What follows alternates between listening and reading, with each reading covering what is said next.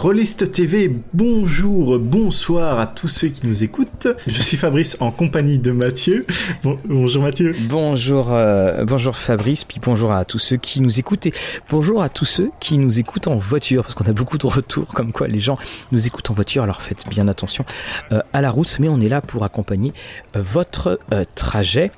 Alors bien, on a fait une petite pause. Euh, vous avez quand même pu voir les, rediffusions euh, d'épisodes. Enfin, je crois qu'on en a diffusé un, puis on en a d'autres, hein, bien entendu, qui vont, qui vont arriver. Et puis on s'est quand même vu, euh, on peut en parler, hein, là, Fabrice, on, s'est vu en live avec la, cinquième édition. On peut annoncer d'ailleurs que après cette émission sur les classes, on va aller faire un côté, un tour du côté de Spelljammer.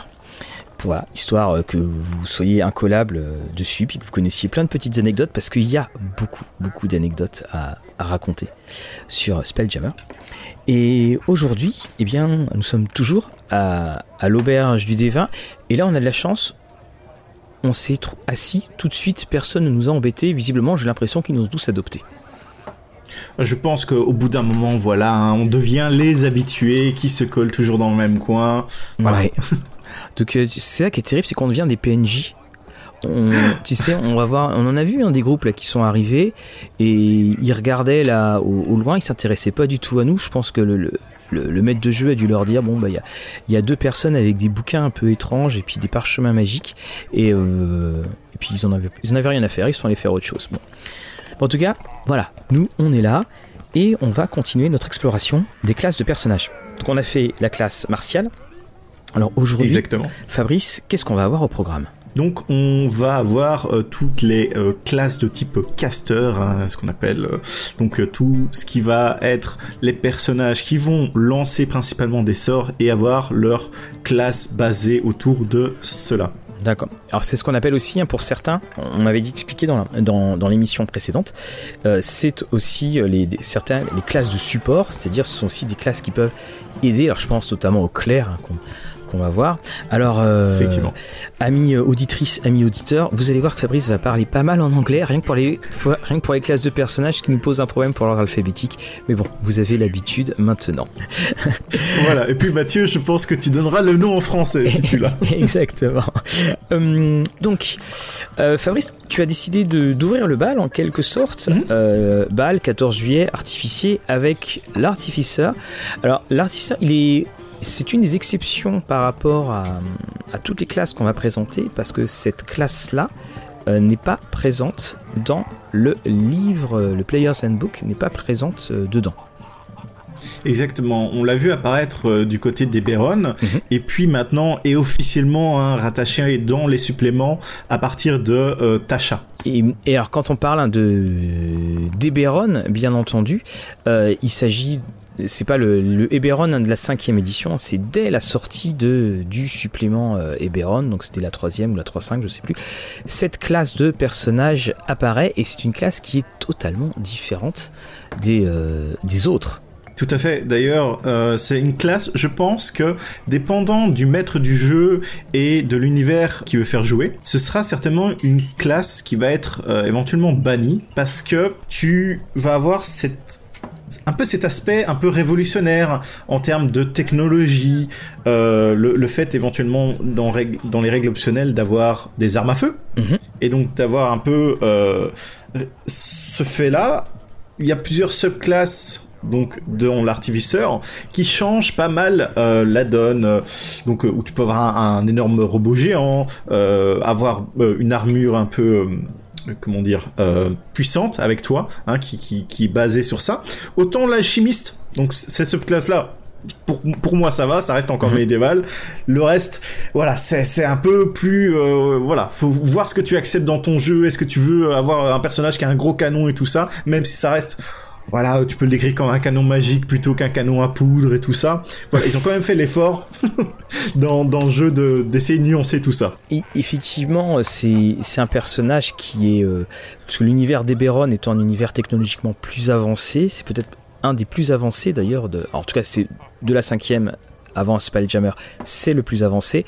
C'est vrai que bon, on peut se retrouver euh, euh, avec des surprises parce que le, il fait sortir la magie d'un petit peu partout, mais c'est pas vraiment une magie également qui est considérée, en tout cas au début, qui était considérée comme euh, de la magie euh, classique. Donc ils prennent en fait des objets et ils canalisent la magie par rapport à ces objets, d'où le fait euh, qu'on peut avoir des énormes canons ou, ou, ce genre de choses. Moi je sais que je l'accepterais uniquement dans le cadre de Eberron et pas dans le reste. Parce que aussi quelque chose que euh, j'en ai pas encore parlé, c'est la possibilité de euh, créer des items magiques. Donc tu as une liste et euh, à certains niveaux, tu peux créer des objets magiques dans, dans, une liste, hein, mais tu les choisis. Et donc ça aussi, ça peut être un peu étrange si tu es dans une campagne où la magie et les objets magiques sont très très rares, de te retrouver, ah bah voilà, j'ai créé un sac, j'ai créé une baguette magique. Tout à fait. C'est là par exemple que euh, si tu vas bah, dans Ravenloft, euh, ça va te, ça va être assez problématique d'avoir ce genre de, euh, ce genre d'histoire là. C'est, je, en fait, donc il était sorti dans le Tasha. De mémoire, je sais plus si Tasha était sorti. Enfin, si oui, il était sorti avant le Eberron. Alors le Eberron en, en, en dur, hein, bien entendu. Je pense que Eberron était sorti avant et juste après tu, tu avais. Euh, D'accord, ok. On, on, laissera euh, les, les historiens euh, vérifier cette information. Mais c'est sûr que c'est un personnage qui peut tout à fait, quand tu joues de manière très classique à, à Donjon Dragon, tu peux te retrouver facilement avec un déséquilibre qui sera pas forcément évident à gérer. Et quelque chose aussi à souligner, c'est que c'est la deuxième classe ayant l'intelligence comme statistique pour lancer des sorts. Mhm. Étant donné que la majorité des classes, on, le verra, ça va être le charisme, à part le euh, wizard, donc euh, qui et, je trouve ça un peu étrange, étant donné que l'intelligence, tout ça, les sorts, c'est quand même pour moi assez itinérant à la magie. Mhm.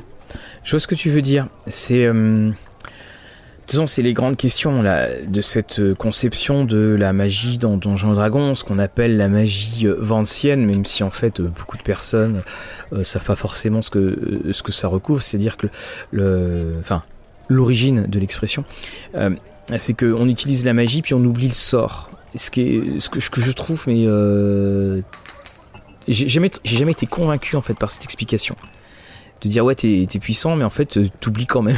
Donc tu dois même réapprendre toujours ton petit euh, ton petit sort de niveau 1 et puis c'est vrai aussi là dans pour ce qui est dans, dans Donjon Dragon moi j'ai toujours trouvé le ce, la magie et notamment le les, les systèmes de, de magie c'est-à-dire les niveaux des sorts. Je les ai pas du tout trouvés intuitifs parce que ils se décalent par rapport à ton vrai niveau c'est-à-dire que euh, quand tu as un sort de niveau 3, ça ne veut pas dire que tu es niveau 3. Généralement, tu, tu le seras mhm. plus.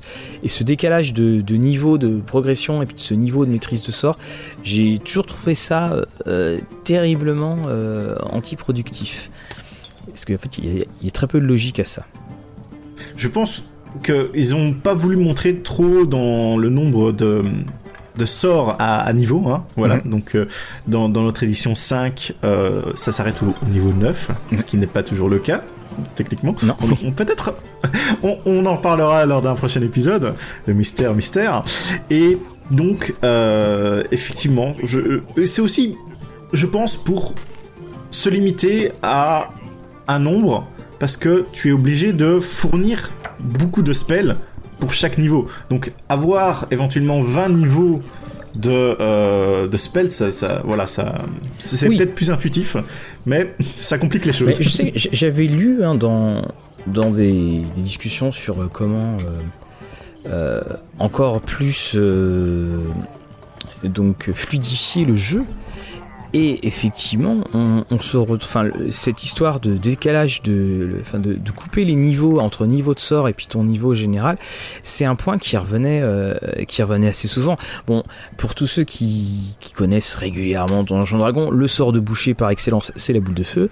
Euh, bon, tout le monde sait que c'est niveau 3. Voilà, ça c'est clair. Quand c'est voilà, quand tu, c'est le sort de niveau 3 à partir du moment où tu peux commencer à maîtriser les sorts de niveau 3.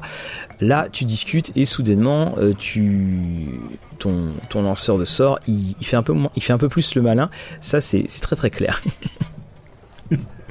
bah voilà, je pense qu'on s'est un peu éloigné euh, de notre sujet de base. Comme toujours, on a l'habitude hein, de ça. On va pas, on, voilà, on, va pas s'embêter.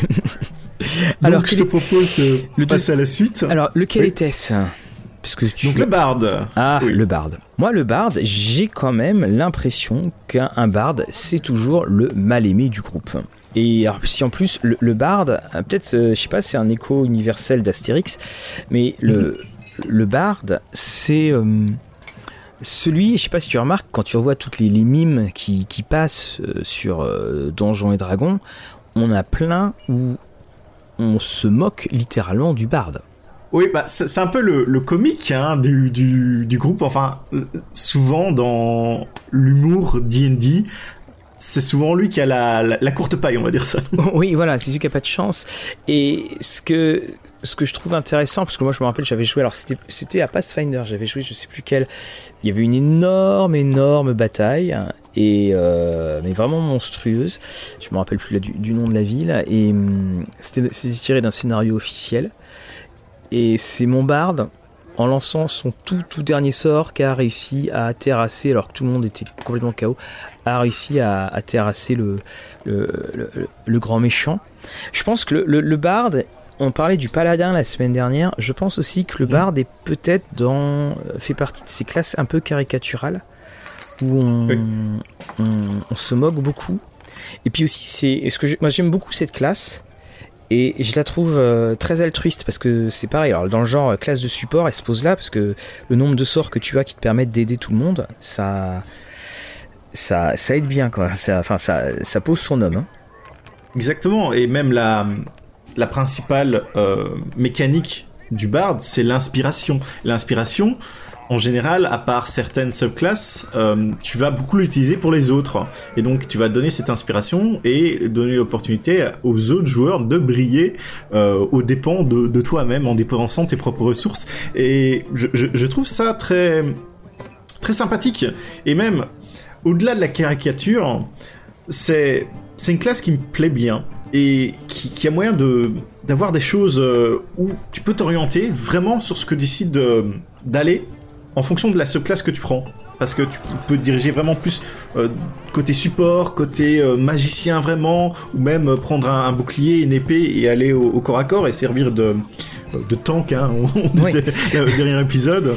Voilà, ou, ou, partir sur des dégâts à l'épée aussi. Enfin voilà, et je pense que c'est une classe assez complète qui peut vraiment forcément c'est une classe de support, hein, je pense, hein, on peut dire ça, magique. Euh, mais voilà, je, pense qu'il y a beaucoup, beaucoup de choses à faire sur cette classe. Et, je trouve aussi que euh, moi c'est toujours quelque chose qui m'a surpris dans, quand on voit l'approche qui est donnée, hein, parce que euh, le, bard, là j'ai mon Rule Cyclopedia, le bard il, met du, il met du temps à, à apparaître, il n'était pas du tout dans Donjons et Dragons. Et le, le barde, pour moi, c'est aussi un, personnage qui est euh, complètement sous-exploité dans le sens où finalement ce qu'il ce est capable de dire, de chanter les poèmes et tout cela, mmh. on n'exploite jamais vraiment cela en dehors du fait que ça te rajoute des points. Et je trouve mhm. qu'il y aurait des campagnes extraordinaires à faire sur des récits à aller chercher. De, euh, on, peut on peut faire des, des récits euh, d'espionnage, des choses comme ça. Parce que quand, et ça, c'est une des pensées qui m'était euh, arrivée quand je lisais Game of Thrones. Parce que dans Game of Thrones, les bardes, donc, ou plus précisément les ménestrels et tout ça, donc c'est à peu près l'équivalent. ils n'ont pas la vie, ils ont pas la vie en rose. Hein, C'est-à-dire qu'ils racontent une histoire qui plaît pas au roi. Allez, hop, zou, euh, oubliettes où on leur coupe la langue.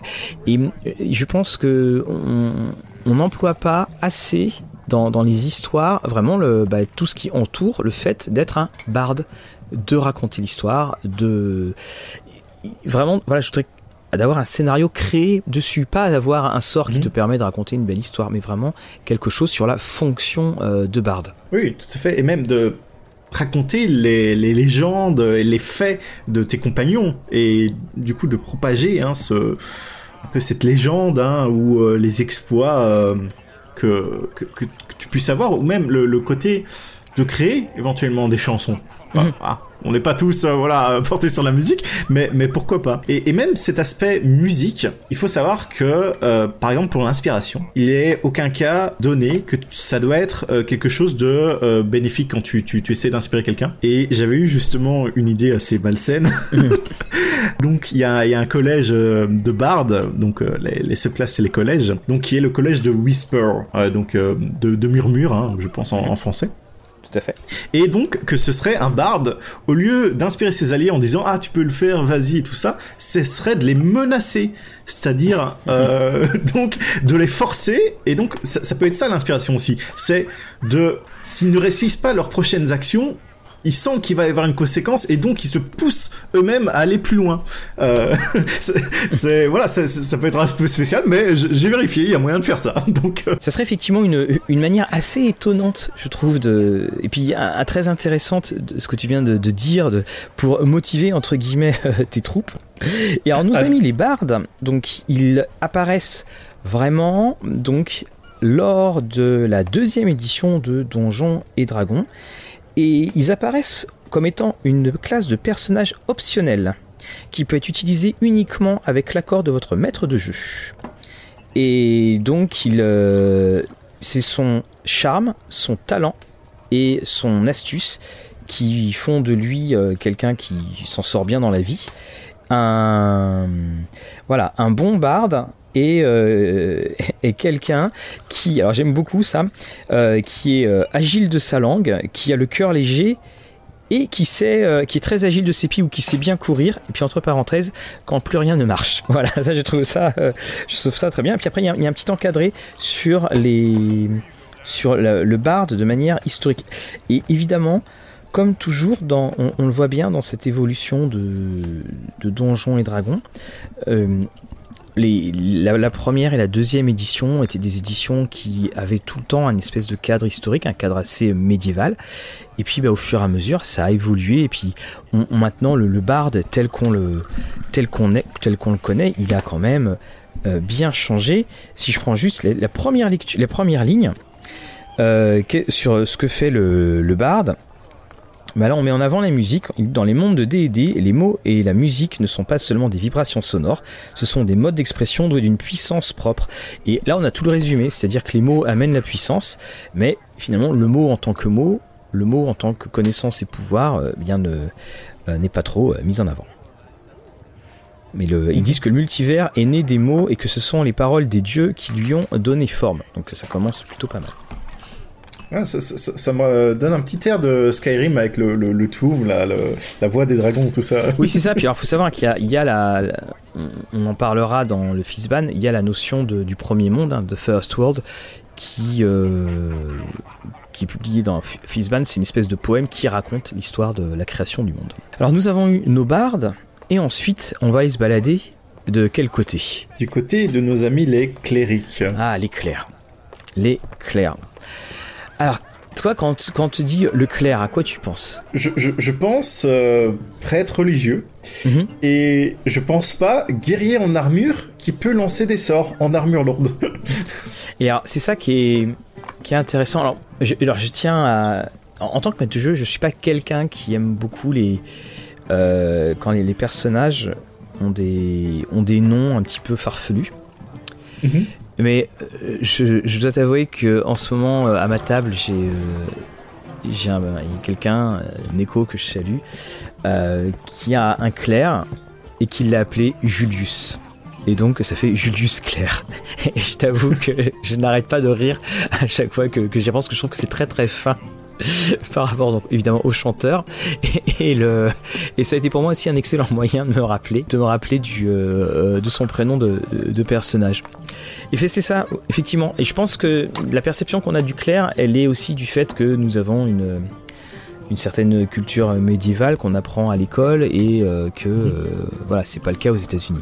Ou, même dans les jeux vidéo j'ai envie de dire la, la majorité des classes de healer, mhm. enfin de pour soigner, euh, sont en général euh, un peu habillés comme les, les mages euh, ou euh, les, les wizards, c'est-à-dire qu'ils n'ont pas vraiment d'armure.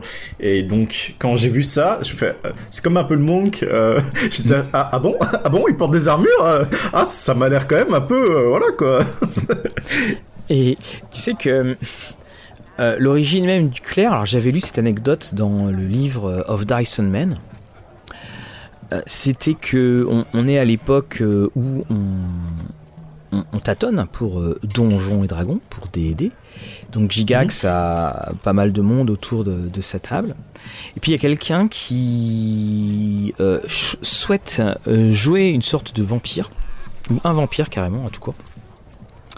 Donc il est très puissant, et pour contrer ce, ce personnage-là, on crée le clerc. C'était quelqu'un, c'était un joueur hein, qui voulait jouer ça, et c'est un autre joueur qui a créé donc le, le clerc, enfin en tout cas Gigax s'y- est mis dessus, et c'était à la base un espèce de chasseur de vampires, c'était c'était pour contrer le pouvoir du vampire. Et on se retrouve ainsi d'ailleurs avec ce euh, euh, cette espèce de croisement, c'est-à-dire que je vais avoir à la fois avoir le, le chasseur de morts vivants et je vais Mhm. aussi avoir le guérisseur qui ne sont pas du tout liés. C'est comme si on avait une sorte de Van Helsing croisé avec un autre type de un, un autre type de personnage. Et hum, donc j'avais lu aussi quelque part que euh, le fait, moi c'est toujours quelque chose qui m'avait complètement étonné, c'était que c'est ils peuvent avoir que des armes contendantes. Oui. Et le, et j'avais lu qu'il s'était euh, euh, inspiré de la tapisserie de Bayeux et euh, également, alors il y avait, je crois que il y avait la de Bayeux où il y avait la chanson de, de Roland de Roncevaux et que euh, il y avait euh, il y avait en fait la masse qui était faite. Et c'est là où il s'est dit tiens on, va calquer euh, sur on va faire cette limitation d'armes. C'est-à-dire que on ne peut pas prendre d'armes tranchantes. En revanche un bon coup de masse on peut réduire en, en pulpe le cerveau de l'adversaire. Là il n'y a pas de problème. Ah, la logique des fois. Mais en, en tout cas, je, je, je trouve que cette euh, classe, le, le, le clair quand même, en cette cinquième édition, c'est sans doute, pour moi, une des classes euh, qui est les plus puissantes, étant donné que pour je sais pas si c'est le cas euh, chez toi, mais en tout cas aux États-Unis, tu as souvent une insistance d'avoir un cléric dans chaque groupe Mm. qui s'occupe du de, de soigner tout tout le groupe. Et donc ce- cette personne-là va se sentir souvent obligée de euh, il est il est il est à droite à gauche soigner. Alors quand voilà. Et va se retrouver bloqué dans ce, ce rôle où en fait euh, bah tu t'as pas l'impression de faire grand chose à part euh, vite fait euh, aider tes alliés. Et, et c'est comme ça qu'ils lui ont donné par exemple euh, une arme en bonus action donc avoir ça en plus. Mhm. et donc d'a- d'a- d'avoir cette chose ultra puissante qui rend quand même le personnage très très fort Oui, moi je suis, assez d'accord avec ça parce que le côté euh, le bipède armoire, armoire, à pharmacie, il y a un moment, je, trouve que c'est bah, c'est très euh, caricatural, c'est dans le sens, euh, en gros, t'as un clair pour pouvoir continuer à jouer quoi.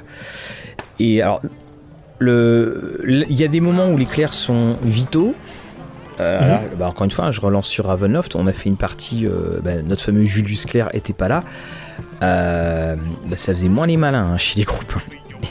Et on, le groupe, avait, ils étaient quatre, ils ont, ils ont énormément de problèmes face à des vampiriens. Et j'ai fait un solo donc au, au joueur qui, qui, qui avait le clair. Il s'est retrouvé en un contre un avec un, un vampirien. Il a été aidé par un autre PNJ. Bah, comme lui il était clair, boum, va des rétros. Alors le fameux va des rétros. là. Euh, alors, je crois qu'il est plus appelé va des rétros hein, d'ailleurs. Euh, et soudainement, bah, la partie était beaucoup plus facile. Ah, de, de, de toute façon, je pense, hein, comme euh, le disait Joe Cat, donc qui est un youtubeur un peu humoristique, si tu prends une, une arme, enfin pas une armée, mais un groupe entièrement composé de clérics, Tiamat se suicide elle-même en fait. Oui, bah oui, c'est ça. hein. C'est, je pense qu'un, c'est ça moi que je trouve. tr- tr- Il a, il a tout à fait raison. T'imagines parce que comme dans Donjon, on, on en a déjà parlé sur les classes, c'est-à-dire que chaque classe est un, un pourcentage de de possession. euh, en fait, en gros, si tu fusionnes toutes les classes, t'as l'être parfait, en tout cas au niveau des règles. Mhm. Euh, je pense que quand tu as un groupe qui est uniquement fait de clercs, wow là là là là là là, quoi. C'est faut se lever tôt pour qu'ils perdent vraiment des points de vie. Surtout en plus avec un système de récupération de points de vie aussi généreux que la cinquième. Mm, Et, surtout le, système d'arriver à zéro point de vie et de ne pas mourir, mais d'être juste inconscient et il suffit de un seul hit point. Euh, ou un, un seul heal que pour revenir euh, tout à fait sur tes pieds comme si c'était rien passé et, et donc forcément si tu te passes la main entre clérics euh, voilà ça va être compliqué Et également pour euh, continuer dans ce que tu disais, même si le lien est un peu ténu, mais c'est le cheminement de la pensée. euh, par exemple aussi, on a le fameux lien du, du, du clerc avec son, son dieu. Alors par exemple, t'as des univers, euh, bah, t'as pas de dieu au début dans Dragonlance, mais bon, il y a quand même des clercs. Et par exemple dans Dark Sun, euh, l'énergie des, des clercs vient directement des, des plans élémentaires. Et, souvent aussi, moi, moi le clair, il y a un truc qui, que j'ai toujours trouvé un peu étonnant dans la volonté de toujours découper les, les classes de- du donjon. C'est que finalement, euh, le paladin et le clerc sont quand même, euh, ont quand même des, des- du jardin en commun, quoi. hein. Euh, parce que Eux, ils sont très proches voilà, ils peuvent repousser, et c'est vrai aussi, ils peuvent repousser donc tout ce qui est mort-vivant, et c'est vrai aussi que parfois le euh, le clerc peut être joué de manière un peu trop rigide par rapport à la relation à son dieu. D'a- D'ailleurs, c'est quelque chose en, cinquième. Je, je pense que les divinités sont pas forcément euh, très présentes. En, en- tout cas, de base, quand tu lis ta description de, de classe, oui, tu t'es affilié euh, à un certain domaine, et donc pas une divinité forcément. Oui, tout à fait. Là, c'est par exemple là, je les ai. on- tu as le euh, le domaine de la guerre, euh, domaine de la nature, domaine de la lumière. Mhm. De toute façon, il faudra qu'on parle, je pense, à un moment des, des dieux dans. euh, Oui, je pense voilà, dans, un épisode. dans la cinquième, parce que, parce que moi, pour ma part, ben, il y a, il y a, euh, enfin, être dieu dans la cinquième, ben, enfin, et puis être dieu dans Donjons et Dragons, c'est pas de tout repos quand même, parce qu'il peut t'arriver des pépins. Et puis, euh, on a aussi cette espèce d'héritage qui est tiré de Donjons et Dragons, du niveau 36, du côté immortel. Je pense notamment à Kelemvor, qui deviendra le dieu de, la mort. Euh, je trouve que ça, les fragilise. Bon, on n'en dit pas plus parce que on parlera des dieux. On parlera des dieux, bien entendu. Euh, dessus. Et donc voilà, moi, clair, c'est ça. C'est que je trouve que c'est un, personnage également qui peut être très, enfin, qui va être très fonctionnel. C'est-à-dire, euh, voilà, je te donne du plus 6, du plus 3, du plus 2. C'est support par excellence pour moi euh, d'avoir dans, dans ton équipe, euh, ça c'est clair et net. C'est pour ça que je suis pas, moi, c'est pas un personnage qui m'a tout le temps attiré. Je, je pense, et, et c'est pour ça que en cinquième justement, ils ont fait ces efforts de changer un peu la, la dynamique de comment le, le, le cléric se, se joue, Mm. et pas juste à, à healer. C'est justement pour les joueurs comme ça qui, qui jouaient des clérics et qui se retrouvaient, bah je heal, je heal, je heal. Voilà, c'est tout. Voilà, tout à fait, non, euh, complètement. C'est c'est une, de- un des points, euh, euh, un des points clés, et c'est intéressant effectivement d'avoir euh, remis ça. Je pense aussi que s'ils ont retiré un petit peu les, les dieux, c'est parce que c'est quand même très changeant les dieux, comme, euh, comme on Mhm. disait. Mais bon, tu, à, bon, à la fin, c'est vrai que tu te rends compte que quand tu es sur du haut niveau, et donc quand tu commences vraiment à te prendre des dégâts euh, qui font que tu réfléchis deux fois, euh, si t'as pas de clair, ça, ça, va- ça, va, ça va être long comme après-midi, comme on dit. hein. Donc- Alors, après le, le clair, tu nous emmènes. Du, du côté euh, des druides, Mhm. donc euh, nos, nos amis euh, les druides, euh, amis de la nature euh, ou pas, euh, étant donné que bon ils sont censés être quand même euh, voilà assez proches de la nature, mais quand euh, ils lancent des, sorts qui détruisent des forêts entières, voilà.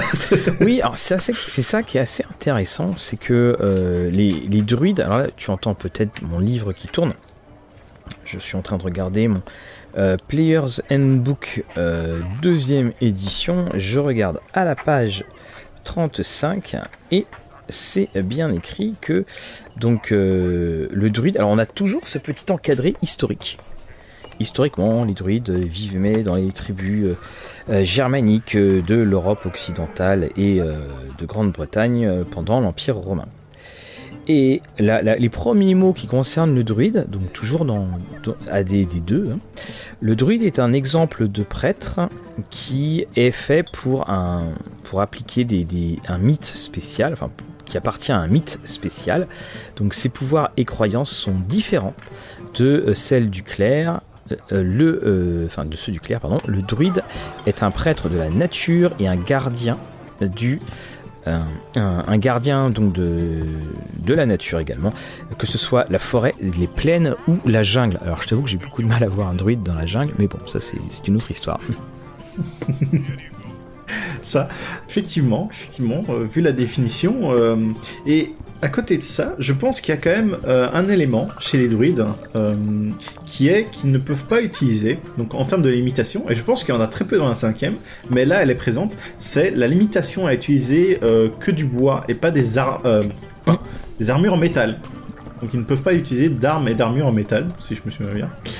Et ça, m'a fait ah tiens c'est bizarre d'habitude justement ils avaient supprimé tout ça. C'est c'est les étranges limitations en fait hein, qui euh, qui, apparaissent, tu vois, les limitations du clair. Et donc, on est dans. Euh, comme en fait, c'est une espèce de sous-classe, comme ça qu'il était conçu du, du clair. Euh, voilà, on, applique une autre limitation. Alors, je, je, dis des, j'avais dit des petites bêtises parce que l'avantage, hein, je, reprends mon autre livre, mon Player's Handbook première édition, il était déjà là. Alors, il n'était pas là dans D&D, mais il était, il était déjà là. Euh, notre, notre druide, il est toujours, et il est écrit noir sur blanc, là je l'ai devant moi, c'est une sous-classe de clair. Boum, carrément. Voilà. Mhm. Ils sont aussi, euh, ils sont neutres absolus. Oui. voilà. Chose que je pense assez dur à jouer quand même. Oui. Être neutre absolu. En général, bon, tu tends quand même toujours. Euh, ouais, et puis.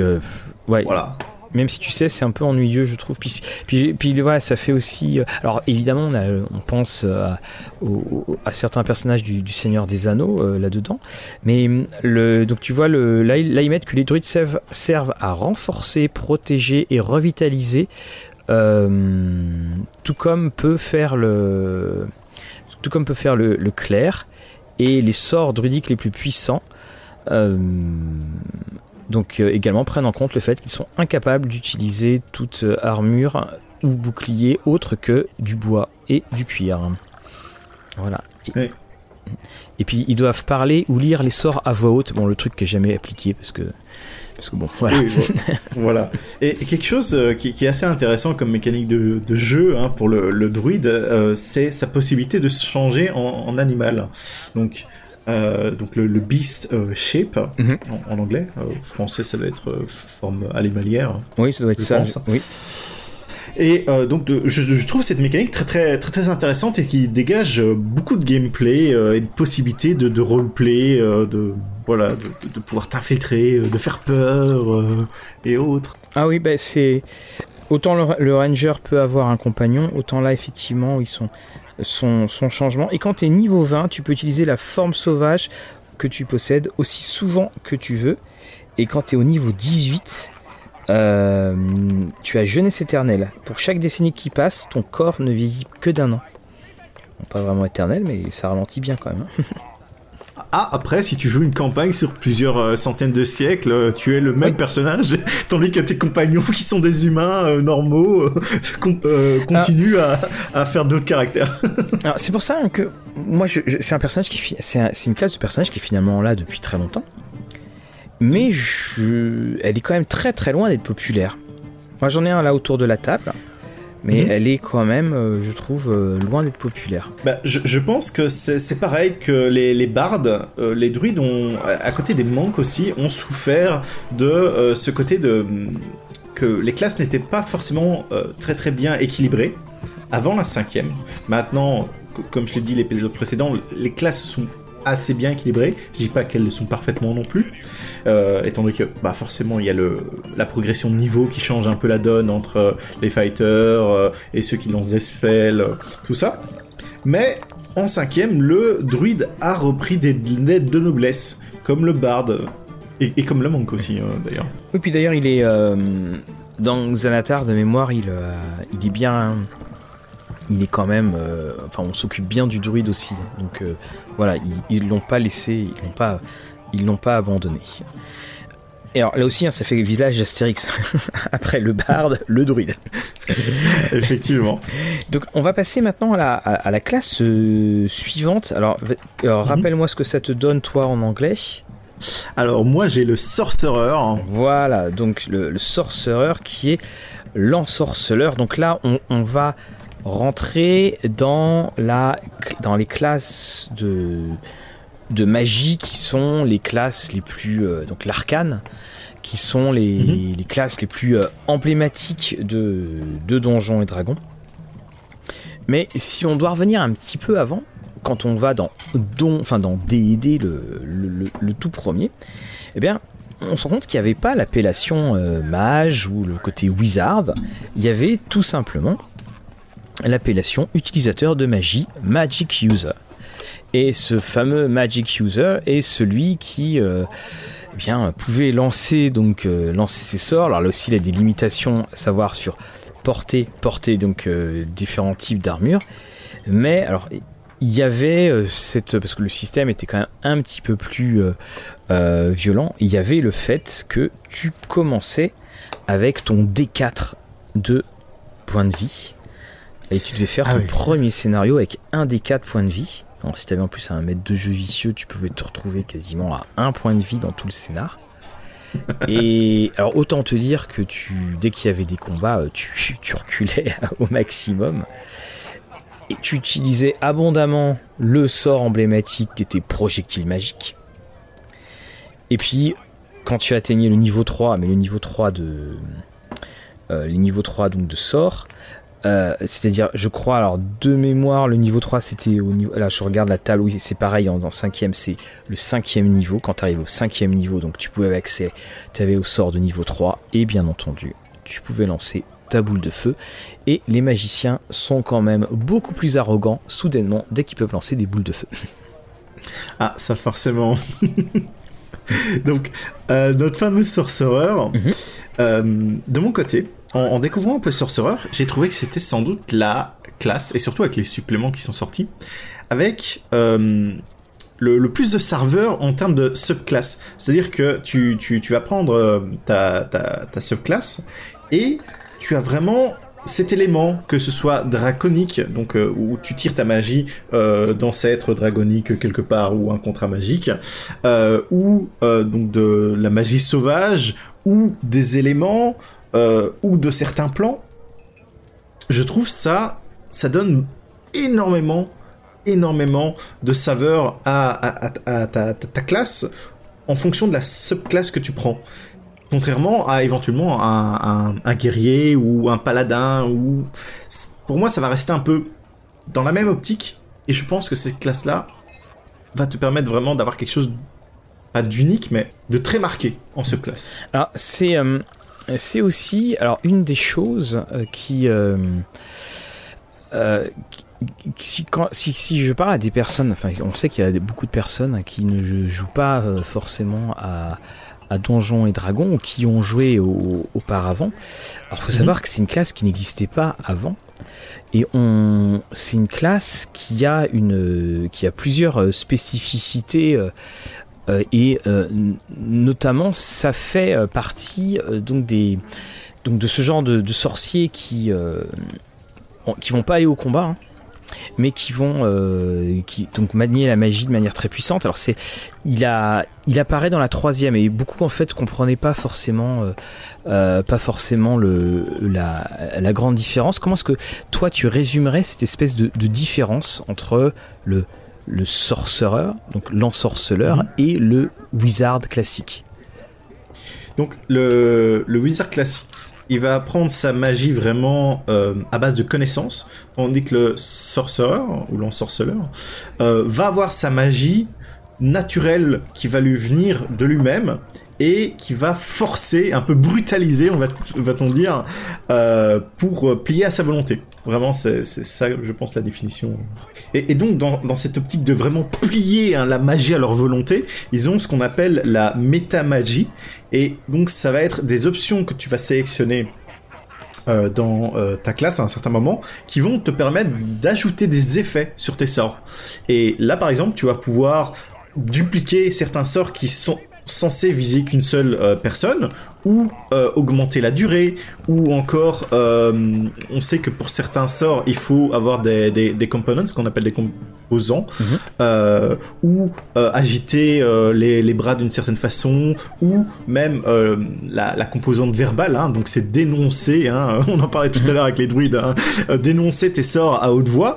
Là justement avec le sorcerer tu peux utiliser un, un de tes points de métamagie que pour enlever ce prérequis. Et donc, euh, si tu veux être énormément discret, donc pas lancer ton sort en, parlant à haute voix, hein, parce que souvent c'est un gros une grosse discussion de est-ce que je chuchote mon sort, est-ce qu'il se lance quand même? Non, non, non, non, non. Théoriquement, il faut le, hein, quand même le, pouvoir l'énoncer.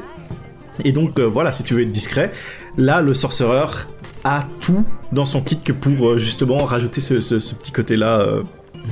Pour changer quoi la, la, nature du sort. Et justement, donc là, eux, ils n'ont pas besoin de, donc de livres de sorts. Euh, Exactement. Ils ont un nombre de sorts qui est un petit peu plus limité, mais euh, voilà, ils, mhm. ils, ont, ils, sont, ils ont tendance à être beaucoup plus, euh, beaucoup plus spécialisés. Et c'est vrai que bah, quand, quand, tu revenais à Donjons et Dragons, après t'étais arrêté à la, à la deuxième édition, euh, soudainement là tu, tu voyais euh, en gros euh, quand tu utilisais de la, de la magie donc tu soit la magie divine soit la magie arcanique. Mhm. et, et, là soudainement si tu reviens et t'en as pas un t'en as trois. Voilà il y avait eu la, la subdivision. Et d'ailleurs bah, on va pouvoir passer au, au, au, au, suivant. Donc là si toi tu es avec ton sorcerer. Warlock on va arriver au Warlock. Alors le Warlock, lui, c'est donc le sorcier, tel que euh, tel qu'on le connaît, qu'il soit dans la mhm. montagne de feu ou pas. Et là, tu vois, je vais directement sur la sur la cinquième euh, cinquième émission. On précisera que tous ont accès quasiment au, même sort. Hein. Hum, ça, dépend. Euh, il y a certains sorts qui sont vraiment liés aux classes. Il y en a très peu au final. Et la, majorité des sorts, le, wizard peut euh, les, les, lancer. Hein.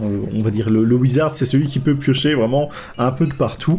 Euh, mais voilà, le, en tout cas, il y a des sorts spécialisés euh, druides. oui, ah, oui, tout à fait, oui, non, bien sûr, bien sûr.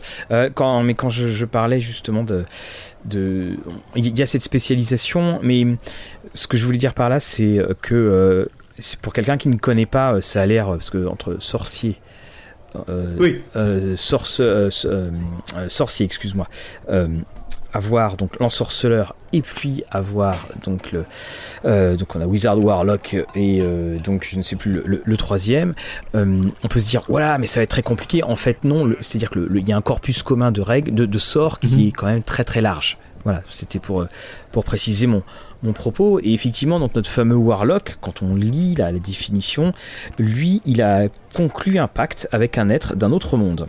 Donc, euh, c'est une relation entre le sorcier et le protecteur, et qui s'apparente à celle qui unit le clair et sa divinité, bien que les êtres qui servent de protecteurs ne soient pas des dieux.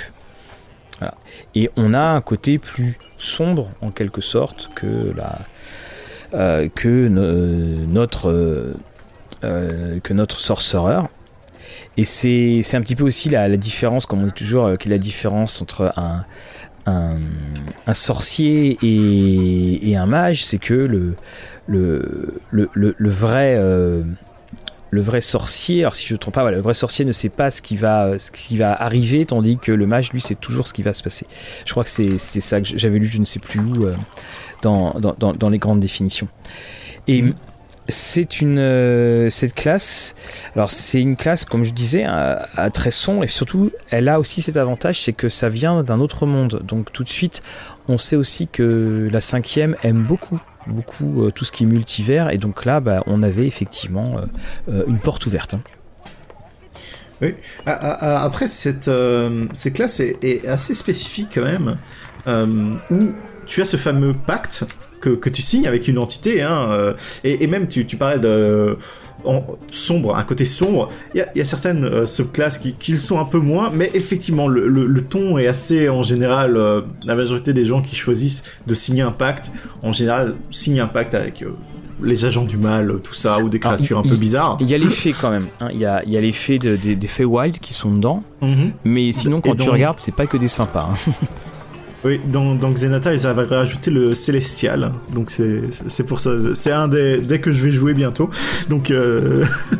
oui, parce qu'ils ont. Euh, c'est aussi une des classes qui a été relativement étoffée, je trouve. Mhm.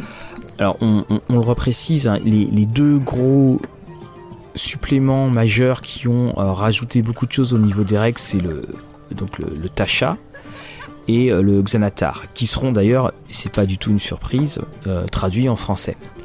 Mais euh, dans le Xanatar, dans le Tasha, et il y a même dans le Von Richten Guide to Ravenloft qui va être traduit, on a de nouveau des, pactes, et tu peux même signer un pacte avec Strad. Ah. lisez bien les petites, il faut bien lire les, lignes écrites en petits caractères à la fin, parce que ça peut être surprenant. Et, d'ailleurs, cette notion de pacte, hmm, je, pour moi, dans la majorité euh, du temps, de, ce que je peux voir, hein, de, parties jouées, retranscrites, racontées et autres, c'est que cette composante de pacte est très peu jouée. Donc soit souvent c'est euh, ah euh, dans mon background, donc dans, dans, mon passé, j'ai conclu un pacte et j'ai déjà payé le prix. Donc mais moi, je trouve ça plus intéressant de devoir actuellement payer le prix ou de devoir dans le futur payer le prix. Qu'est-ce que tu en penses, Mathilde? Bah, moi, je, suis tout à fait d'accord avec toi et, ça rejoint aussi euh, ce qu'on disait sur le clair. C'est-à-dire que euh, ou ce qu'on disait sur euh, le barde, ce qu'on ce qu'on peut aussi dire sur le paladin, je trouve que ça fait partie de ces composantes qu'on a tendance à, à évacuer pour ne prendre que euh, l'ajout numérique de ta feuille de personnage. Mécanique, oui. Et mécanique, pardon, excuse-moi. Et, et ça ferait pourtant d'extraordinaires aventures. Et, je pense que moi, c'est un des aspects euh, qu'il faut absolument mettre en avant quand, euh, tu, quand tu joues en solo. Parce que là, ça peut faire des solos ou quand tu joues en solo ou en duo. Parce que c'est vraiment des choses ultra intéressante. Quand tu prends euh, par exemple tout le cheminement que tu devais faire, toutes les cérémonies que tu devais faire pour être adoubé chevalier, c'est un, c'est un côté mais qui est totalement euh, occulté. Enfin tout le, tout le côté des, cérémonial, les étapes, les, différentes progressions pour devenir ce que tu es dans Donjons et Dragons, c'est c'est, c'est vraiment euh, bon on s'en fiche de toute façon on va lancer un D20 et puis on va voir combien de dégâts on fait alors que comme tu le dis euh, mais ça serait mais excellent de, faire le pacte. De, au lieu de dire euh, bon bah ton pacte c'est avec un tel, bah, le jouer, le jouer. Et ça, c'est il euh, y, a de quoi rendre le jeu en plus très effrayant, je trouve. Oui, surtout quand tu as le patron qui réclame quelque chose qui est quasiment contraire aux intérêts du groupe, tu te retrouves avec un peu de tension. voilà, et et moi, ça fait partie de ceux que je trouve très intéressants, mais je trouve aussi bah, que euh, ils, sont un petit peu gâchés dans, l'ensemble. Mhm. Ils sont un petit peu gâchés. À côté de ça, j'ai envie de souligner que c'est sans doute la classe qui te permet de euh, le plus euh, customiser ou donc d'arranger un peu comme tu veux ton warlock, étant donné qu'il y a beaucoup d'options que tu peux choisir dans une liste à, certains levels qui vont te donner des, capacités uniques que tu vas pas retrouver forcément dans les autres classes. Et à côté de ça, il y, a, quelque chose d'assez dommage, c'est que euh, au niveau donc de l'équilibrage de la classe, ils ont rendu une subclasse qui est le X-Blade. Mhm. En français, ça doit être euh, le, sombre épéiste, quelque chose comme ça, euh, je pense. et celui-là est beaucoup trop puissant en fait par rapport à la, majorité de la classe. Et la majorité des gens qui vont vouloir jouer de façon optimisée ou euh, avoir un personnage bien puissant vont se diriger vers cet archétype-là au détriment de tous les autres qui ont pourtant, euh, avant euh, l'arrivée du, du X-Blade, des choses intéressantes à exploiter. Parce que donc ce, ce, X-Blade a la capacité de pouvoir attaquer au corps à corps avec son charisme. Et au final, te baser quasiment sur une seule stat pour lancer tes sorts, attaquer au corps à corps, c'est énorme dans D&D en termes de mécanique. Mm, tout à fait. Ah oui, non, euh, tu as tout à fait raison. Et, c'est aussi des des, sortes de magie, qui, enfin, aussi des personnages qui, qui changent un petit peu de... Voilà, c'est pareil. On, de nouveau, on retire le, le fameux, bah, le, magicien classique avec son livre de sorts qu'il qui apprend. Et là, on amène une autre source de magie, ce, qui est intéressant. Et évidemment, on, on, mentionnera quand on parlera de la magie, c'est que la magie dans l'univers de Donjons et Dragons a beaucoup changé avec euh, les événements qui sont arrivés dans l'univers de euh, Donjons, notamment pour la euh, pour la quatrième édition. Et c'est aussi des, ça fait partie de ces classes qui n'ont pas forcément été accueillies avec les bras ouverts après, ne me dites pas que les gens qui jouent toujours en dragon sont conservateurs. Euh, c'est que euh, on avait l'impression aussi d'un premier, euh, premier abord que ça, que ça compliquait le jeu, que finalement la magie ben, devenait encore autre chose. C'était une autre, une autre variante. Et et puis surtout quand, quand ça a été mis en avant, parce que quand tu regardes finalement les classes, as envie, si tu regardes de loin, tu dirais, mais euh, bon, ok, j'ai un magicien, je peux très bien avoir en sous-classe un, sorcier, je pourrais très bien avoir en, sous-classe un, ensorceleur. Mais en fait, ils ont été séparés tous les trois. Et hum, à côté de ça, par exemple, c'était dans, la quatrième, euh, quand tu regardais la quatrième édition, dans les classes proposées, je crois qu'il y a vu les grands classiques, je me demande si c'était pas euh, le barde ou le druide qui n'était pas présent dans les classes de base. Et on avait, euh, voilà. Et je, trouve aussi de toute façon que ces classes de personnages, les classes de personnages de lanceurs de sorts, se sont considérablement étoffées au fur et à mesure des éditions. Un, truc que je trouve peut-être dommage, c'est qu'il y a un peu trop de classes euh, magiques qui sont basées sur le charisme, euh, malheureusement. Et comme je le disais un peu avant, c'est que à côté de ça, on a le, wizard donc dans le PRN Book. C'est elle seule à avoir principalement sa capacité à lancer des sorts au niveau de l'intelligence. Mhm. Et à côté de ça, il y avait le cléric euh, et le druide qui euh, se basait sur la, wisdom, donc la, sagesse. Et à côté de ça, c'était un peu, oh, bah, utiliser le charisme. Voilà, c'était la, la, dumb stat. Mais à côté de ça, avoir un, un lanceur de sorts qui peut lancer ses sorts avec du charisme te donne aussi la possibilité de bien roleplay. Parce que souvent, euh, le charisme va impacter ton roleplay. Et donc, ces classes-là qui sont sur du charisme vont être pris mhm. plus que euh, notre fameux wizard qu'on va voir juste après, euh, notamment. Bah oui, voilà, bah, justement, on, va arriver, on arrive bah, à, celui qui est le plus connu, à celui euh, qui qui a fait les, beaux jours de, de Donjons et Dragons, c'est-à-dire le wizard, le magicien.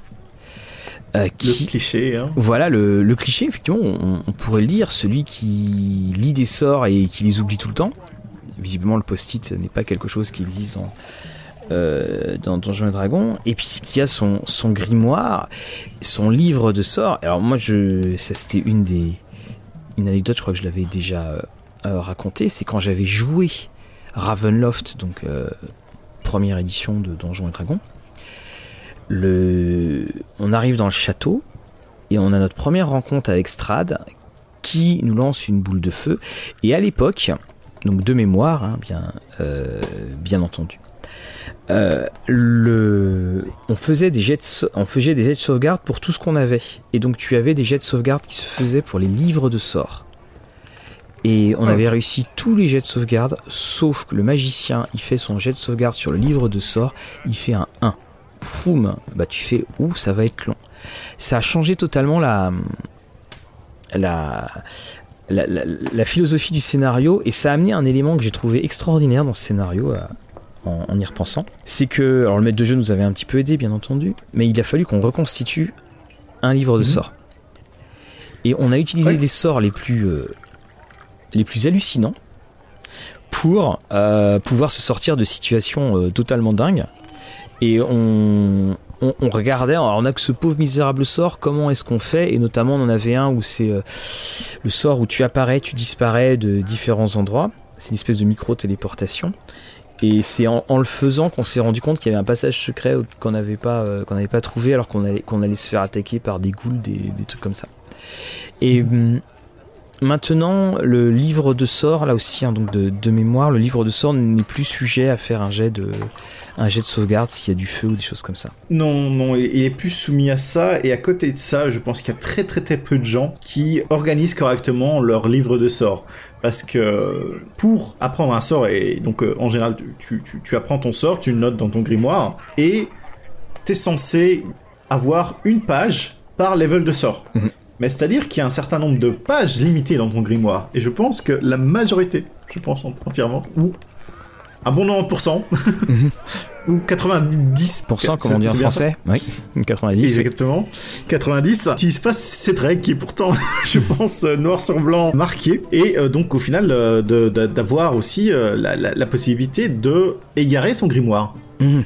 Il y a toujours moyen de le perdre, de, se le faire voler et, et, autres. Hein. Et, tu vois, et c'est ça que, que je trouve très regrettable dans, dans toutes les classes de Donjons et Dragons, c'est que, tu vois, quand on les décrit là, il y a toujours tellement d'aventures qui pourraient être euh, initiées par ce genre d'éléments. Sur des, mhm. aventures constitutives vraiment à, ta classe de personnage. Euh, que euh, c'est dommage qu'elles soient noyées dans la, présence collective d'une table.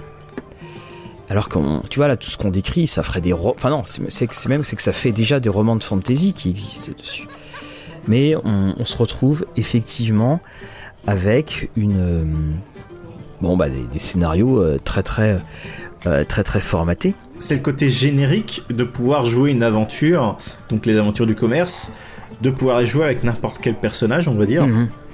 Et ça donne aussi un peu un ton au maître du jeu qui va, on va pas dire le formater non plus, mais l'orienter dans un certain type de jeu qui va même quand il va recréer ses propres scénarios, il va euh, bah, reprendre un peu la même formule et justement ces petits éléments qui créeraient des interactions ou des, des, campagnes, des points euh, intéressants, bah, sont peut-être oubliés.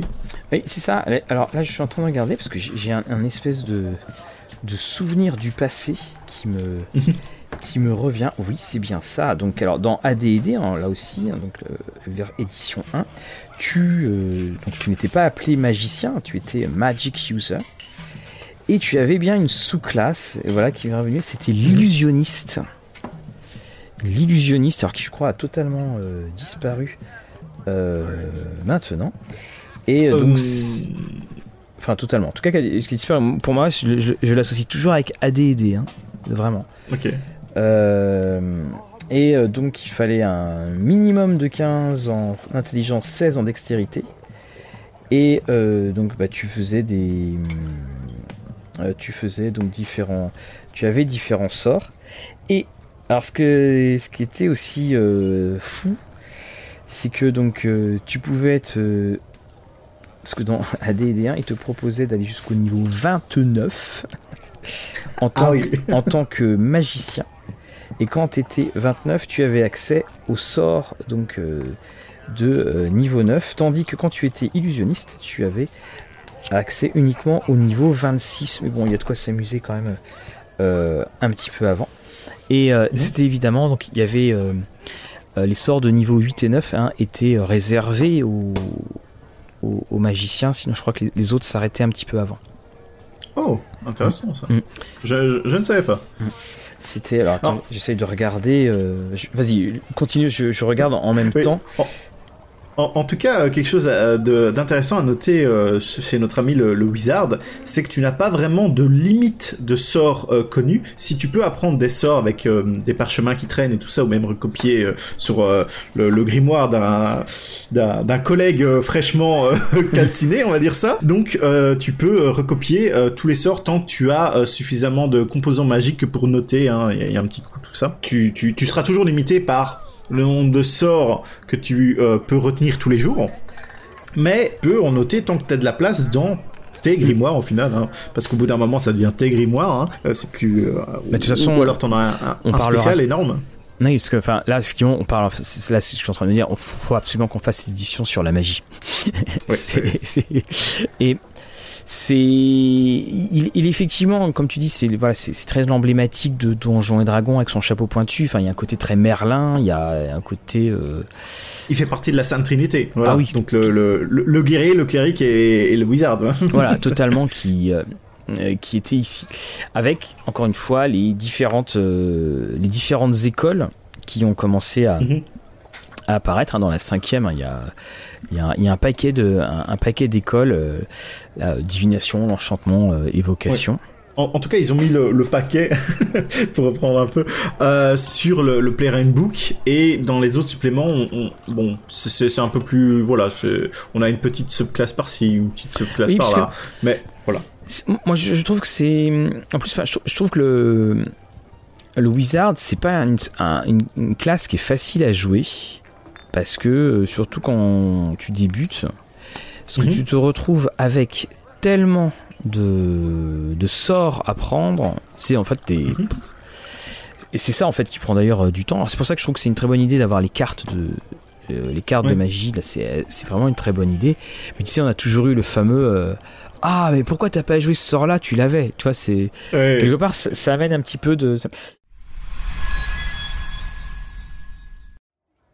Bon, en tout cas, je crois qu'on a fait un, un bon tour oui, voilà, On, a vu euh, tous nos amis hein, euh, sous toutes leurs formes, je pense. Hein. Peut-être que Wizard nous réserve une petite surprise au niveau euh, des classes quand ils sortiront leur réédition hein, de voilà qu'ils ont annoncé maintenant. Je pense qu'on en aura peut-être une en bonus, mais je suis je suis pas trop sûr.